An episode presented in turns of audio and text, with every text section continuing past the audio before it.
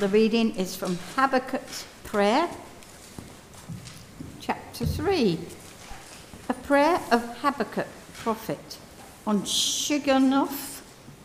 Not sure how to pronounce that. Lord, I have heard of your fame. I stand in awe of your deeds, Lord. Repeat them in our day. In our time, make them known. In wrath, remember mercy. God came from Teman, the Holy One from Mount Paran. His glory covered the heavens, and his praise filled the earth. His splendour was like the sunrise, rays flashed from his hand where his power was hidden. Plague went before him, pestilence followed his steps. He stood and shook the earth. He looked and made the nations tremble. The ancient mountains crumbled and the old, age-old hills collapsed, but he marches on forever. I saw the tents of Cushan in distress, the dwellings of Midian in anguish. Were you angry with the rivers, Lord? Was your wrath against the streams? Did you rage against the sea when you rode your horses and your chariots to victory? You uncovered your bow you called for many arrows. You split the earth with rivers. The mountains saw you and writhed. Torrent, torrents of water swept by. The deep roared and lifted its waves on high. Sun and moon stood still in the heavens at the glint of your flying arrows, at the lightning of your flashing spear. In wrath you strode through the earth, and in anger you threshed the nations. You came out to deliver your people, to save your anointed one. You crushed the leader of the land of wickedness. You stripped him from head to foot. With his own spear, you pierced his head when his warriors stormed out to scatter us, gloating as though about to devour the wretched who were in hiding. You trampled the sea with your horses, churning the great waters. I heard and my heart pounded. My lips quivered at the sound. Decay crept into my bones and my legs tremble, trembled. Yet I will wait patiently for the day of calamity. To come on the nation invading us, though the fig tree does not bud and there are no grapes on the vines, though the olive crop fails and the fields produce no food though there are no sheep in the pen and no cattle in the stalls. Yet I will rejoice in the Lord. I will be joyful in God my Saviour. The sovereign Lord is my strength. He makes my feet like the feet of a deer. He enables us, me, to tread on the heights. For the director of music on my stringed instruments. It's good to be here. It's really, really good to be here. And um, there's been lots of talk about it being cold, but I've had a very warm welcome from the, the heart of everyone I have come across this morning. So thank you. Thank you for that warm welcome. So, as you heard those words from that reading, um, there's some really strong imagery there. Um, and uh, particularly the, towards the last verses, there's a, a picture, an image of destruction almost. Um, verses 17 even though the fig trees have no blossoms and there are no grapes on the vines, even though the olive crop fails and the fields lie empty and barren, even though the flocks die in the fields and the cattle barns are empty, gives you a real image of a situation that feels quite bleak, really. And I wonder if you can't help but think of situations in the world. I mean, there's been a lot on the news in the last um, a few weeks, even, even yesterday, marking the two year anniversary of the war between Russia and Ukraine. There's a lot of things that have been on the news in recent days, weeks, months, um, which for me, as I hear those words, I'm drawn to in my mind. That's the image that comes to mind. And um, makes me feel quite sad. And I, and I wonder, as you heard some of those verses, if it made you feel sad. But here's the thing um, even though those words feel, sound quite bleak, the incredible thing about this prayer that's sung is that as it continues towards the end, in the midst of this bleakness, the character at the centre of it, Habakkuk, shares that he has hope. It's amazing. Hope in the midst of what feels like a really challenging situation. And it's really clear that that hope that Habakkuk has is rooted in his understanding of God, God being a God who saves. Things look bleak, times are challenging, but God is in our midst. God is at work. God is a God who ultimately saves. Verse 19 He makes me as sure footed as a deer, able to tread upon the heights. Now, um, I don't have an image of a deer for you, but I wonder if you have an image of a deer in your mind, or if you can get an image of a deer in your mind, or even if you have a smartphone, if you might Google an image of a deer so it's there in front of you. Whichever means you use, just your imagination, or actually using a device to, to have a physical image um, of a deer, just think of the way deer operate. Um, and it is quite incredible. Um, they are able to climb what looks like the most precarious cliffs, rocky, um, whilst making it look easy almost, not a problem, straightforward, which is why we often have that image, that phrase of being sure footed like a deer, because it is incredible what they're able to do.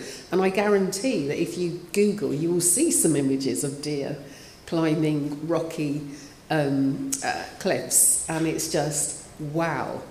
Um, for us as um, human beings, like today, it's a bit, someone, someone mentioned earlier, it's a bit cold, it's a bit icy. I've got my sure footed boots on today to make sure I don't slip. Um, so again, as, as I say, as we, we think about this, it's, it's quite incredible. So the image that we are given in this prayer, in this song, for me as I read it, the sure-footed deer is what stood out. I thought it was incredibly powerful, and that's the image I want each of us to hold on to as I continue to just reflect on um, these words of Scripture as we ponder what God has to say to us this morning. Now, this idea of a sure footed deer is perhaps how we'd all like to feel as we go through the ups and downs of life. In the challenging times, for us to be able to foot, put one foot in front of another and feel confident that God will guide us so we don't need to worry about coming to harm. It's how we'd all love to feel. But I stress it's like we would all hope to feel, feel even, um, because we know that we don't always feel like that. We would love to be able to feel like that every moment of every day, but there are moments when we don't. But it's something that we seek to feel as we go about our lives through the ups and downs. As we reflect on our faith journeys so far, there'll be moments where we have felt sure footed, but there'll be moments we felt anything but. So, still working with this sure footed image of deer. I think there is um, comfort that we can draw from this, that in, in the moments where life is challenging, God is with us. But sometimes we can think that actually, in those moments, all we have to do is just be still that sense of waiting on God, being still, waiting on God to act when things look bleak. But there's a danger that we think that's all we are to do all the time. God does save, but God saves in different ways. God always acts, but not always um, in the ways that we think God will or when God will. And God will sometimes call us in the moments where it's challenging to act and sometimes to be still. Now, unbelievably, as I was reflecting, it's 10 years this year since I wrote um, some little Bible studies called Text and Story Prophets for Their Time and Ours. And these stories, um, or these Bible studies, are about five key historical Baptist figures. So Christians who um, worshipped um, in, in Baptist churches settings, um, who were in challenging times but led non-violent resistance to difficult, oppressive regimes during their times. Now, some of the five figures you will have heard of, some you won't, won't have. I will give you the names. Um, so, Martin Luther King Jr., very well known name, so I'm sure um, many of you will have heard of him. Sam Sharpe is another one. Oh, I've got a couple of nods as well. Peter Stanford, didn't think so. Mojola Agbebi, and Nannie Helen Burroughs. So they're from different parts of the world, which is why um, I wasn't expecting um, any of you to know all of them. Um, but they are figures that have led, as I say, resistance movements during their times. Um, I'm not going to take you through their stories this morning, um, but as most of you know Martin, Martin Luther King Jr., you'll have that image in your mind, hopefully, of the kind of um, resistance movement that he led. Very similar, some of the other figures, um, with some subtle differences. But the reason I mention these five figures is they are a helpful reminder of God calling us sometimes to act in moments when it's bleak, when it's challenging, not simply always just waiting and being still, um, waiting for God to act dramatically. God so often chooses to work through people. When we um, read scripture time and time again, God chooses to work with people, as well as sometimes um, acting dramatically and un- unexpectedly through acts of um, creation, parting of the seas, and so forth. So there is this combination that we have of waiting and acting. Even when we're acting, we're wanting to be led by God, but it's getting that balance right, and I think it can be challenging. So, back to that sure footed image of the deer, and recognizing that sometimes when we're in those bleak situations, that image implies some movement as well. Not just waiting, but sometimes moving, but moving in time, in step with God's Holy Spirit. The challenge, of course, is knowing when to wait and be still and when to act. And we can find ourselves in all sorts of situations where things look bleak either for ourselves or for others. And we have that challenge. So, thinking about Habakkuk and our reading this morning, it's really interesting that the starting point for him appears to be pointing to, to how he is to respond is looking back about what's happened to his community over previous years.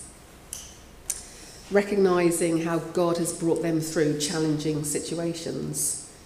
God's always shown up, so he's confident. He knows the history of his people and the way God has saved them gives him confidence.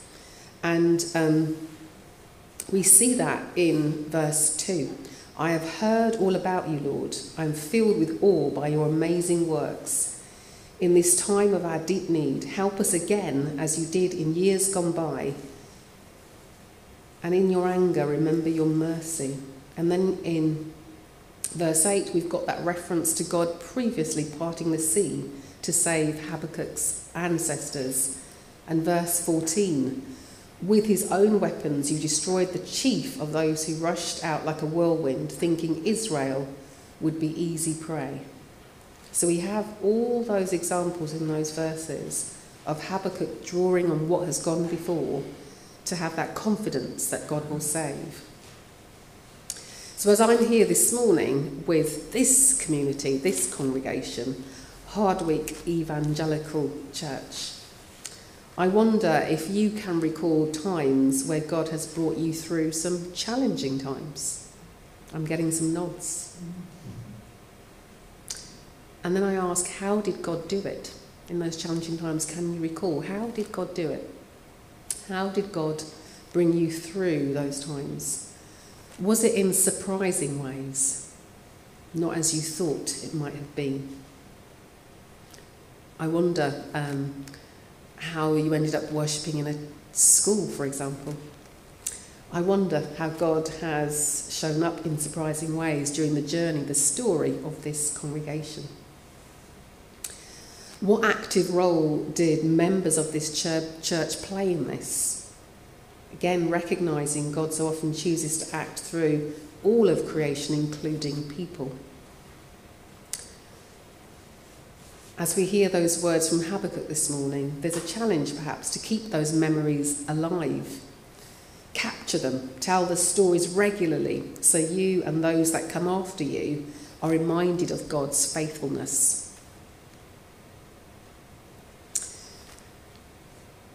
I'm also conscious that I'm here in the season of Lent. So we're in this season as we look ahead to marking Easter Sunday or Resurrection Sunday, as some people like to call it. And so we, we prepare, we spend these coming um, days and weeks um, just thinking about how we prepare ourselves, our hearts, our minds so that we are ready to embrace all that Holy Week will bring. And then finally, that Resurrection Sunday, remembering the power of God, of Christ. Part of that reflecting on where we are is about our personal shortcomings, our sin, those moments, those things that we think, we say, we do that fall short of God's plans designed for us. But it's also um, recognising some of the more structural stuff that's going on. So it's not always about an individual doing something to another individual. Sometimes it's policies or whole systems that work in ways that um, are bad for particular groups in society. They're unfair, they're unjust. Um, policies about how funding is given or not given, all those kinds of things. So we reflect during that time on both the personal stuff that we do, but also stuff in wider society that's happening around policies where some of the injustice, some of the things that God really isn't pleased about are sort of baked into the policies that are made that shape the lives that we live. And part of why we recognise the personal and the more structural stuff is because that's how Christ found himself in a situation of people calling for him to be crucified. It was partly a fear of what he was saying and doing about some of the unjust policies, things going on, that made people want to get rid of him. So we reflect on all of those things. So I guess the challenge I'm bringing this morning is both to reflect on the ways where God has shown up and God and God has worked through people and people have done amazing things um, to glorify God in moving this church forward, but also recognizing that as you look at your history, there will be times where the church hasn't got it right. There are times where maybe the church got things wrong, dare I say. It happens. History tells us. It's one of the reasons why it's so important to know our church history. Is sometimes we can learn from the mistakes of those who've gone before us. Often people who are very well meaning, but as we look back, we think, hmm, we got that wrong. And I wonder, as we think of remembering the stuff where this church has got it wonderfully right in glorifying God, but also remembering the times where the church has got it wrong. Are there particular songs that help capture the feelings of joy and sorrow or regret that were sung during those times that might help you tell that story? I'm conscious that Habakkuk 3 is a prayer that's sung, it's a song. So, what are the key songs in the life of this church, I wonder. Are there ones? I, I mean, I, I go to lots of churches, and there are songs that people tell me are really important to the life of the church that have been at different times and sometimes currently are. they will say, We are singing this song, and it's really giving us a sense of what God is doing and wants to do for us in this place. Now, as you ponder that, um, I can think of churches where I've gone to and they've talked about um, an old song for I'm building um, a, church of power as being one, for example. It's taken them through difficult times. But I, I wonder if I share a bit of my own personal journey and s- songs that have been important, important to me along the way, if it helps you begin to think about what might be significant songs. So this year, in October, it will be 24 years since I was baptised. And uh, I remember we got to choose a song. So each of the candidates, there were a number of us that were baptised that day. And I remember my choice of song was Faithful One, which was so significant for me in my journey of coming to faith. I, I was one of those people that went to church as a child, left as a teenager because I found it boring and irrelevant, um, and returned when life was really challenging. Because what I remembered about church from my days of being there as a child was it had lots of people who cared about me. It's really interesting. That's what brought me back kind and caring people. Um, and at the time, as a family, we were going through the challenge of um, someone being very ill. And I was really, really um, finding it challenging. And I remember being sat in the church and that song, Faithful One, playing, and it touched my heart, my soul.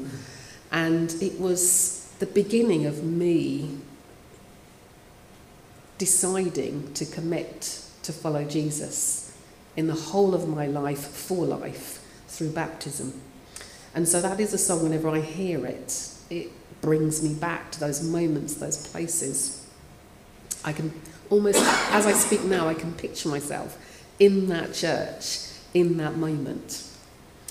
If I fast forward and think about my journey as a minister, becoming a Baptist minister, I can remember when I was inducted um, as uh, the pastor of a church for the first time. Um, and as I was helping to choose songs there, I chose the song of God of the City. I don't know if anyone, any of you know that. Um, I, I'm not a good singer, so I'm not going to attempt to give you any bars. Um, but some of the lines are, You're the God of this city. But it was being um, in a place where, um, when you looked at the census, it was one of the areas of the UK that had the highest amount of atheists. And there was a real sense of um, God needing to, to um, people being, needing to be more aware of God's presence and power. And for the congregation to have more of a sense of God's confidence in us and God already being at work and having plans. And that is, it's a roaring song. I, I, I encourage you after this service to, to look, look at the words, look it up.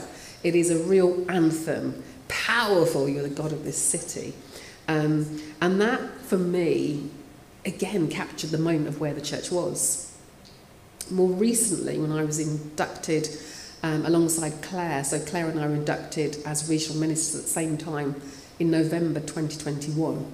Um, and we, we, were, we got to choose um, songs that were, were, were important to us. And in that moment, the song that I chose was Waymaker. I, well, I, so some of you know that. Um, which spoke of um, many things as, as to where I was at that moment. Um, the call to be a regional minister is a challenging one, especially in these times. We were um, at the tail end of the pandemic, lots of churches were thinking about what next, what do we do, how are we going to recover.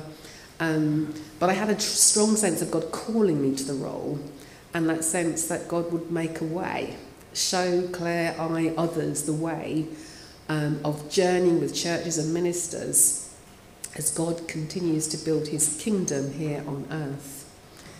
And so, song is so significant, so important. And so, for me, it's a real joy that um, as a church you're focusing on songs during this series. And um, Habakkuk, I hope this morning, just these short reflections And if nothing else, you take away that image of the deer, the sure footed deer, um, and how that enables you to remember the importance of knowing and sharing the key events, the life and story of this church, that it's important.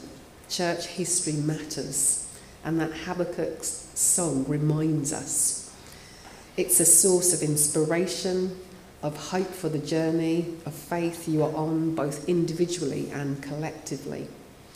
And I pray um, that songs will continue to help you tell that story, and that the words of Habakkuk you'll come back to time and time again and have that sense of hope, just as he had. Whether you pray it, whether you sing it, but may you know God is at work in you individually and collectively, no matter how bleak, wider society, the world may seem, no matter the challenge, God is there, God is able. And by the time we get to Easter Sunday and we get to celebrate that resurrection, I hope we will be rejoicing in the God that we know, love, and serve. Amen.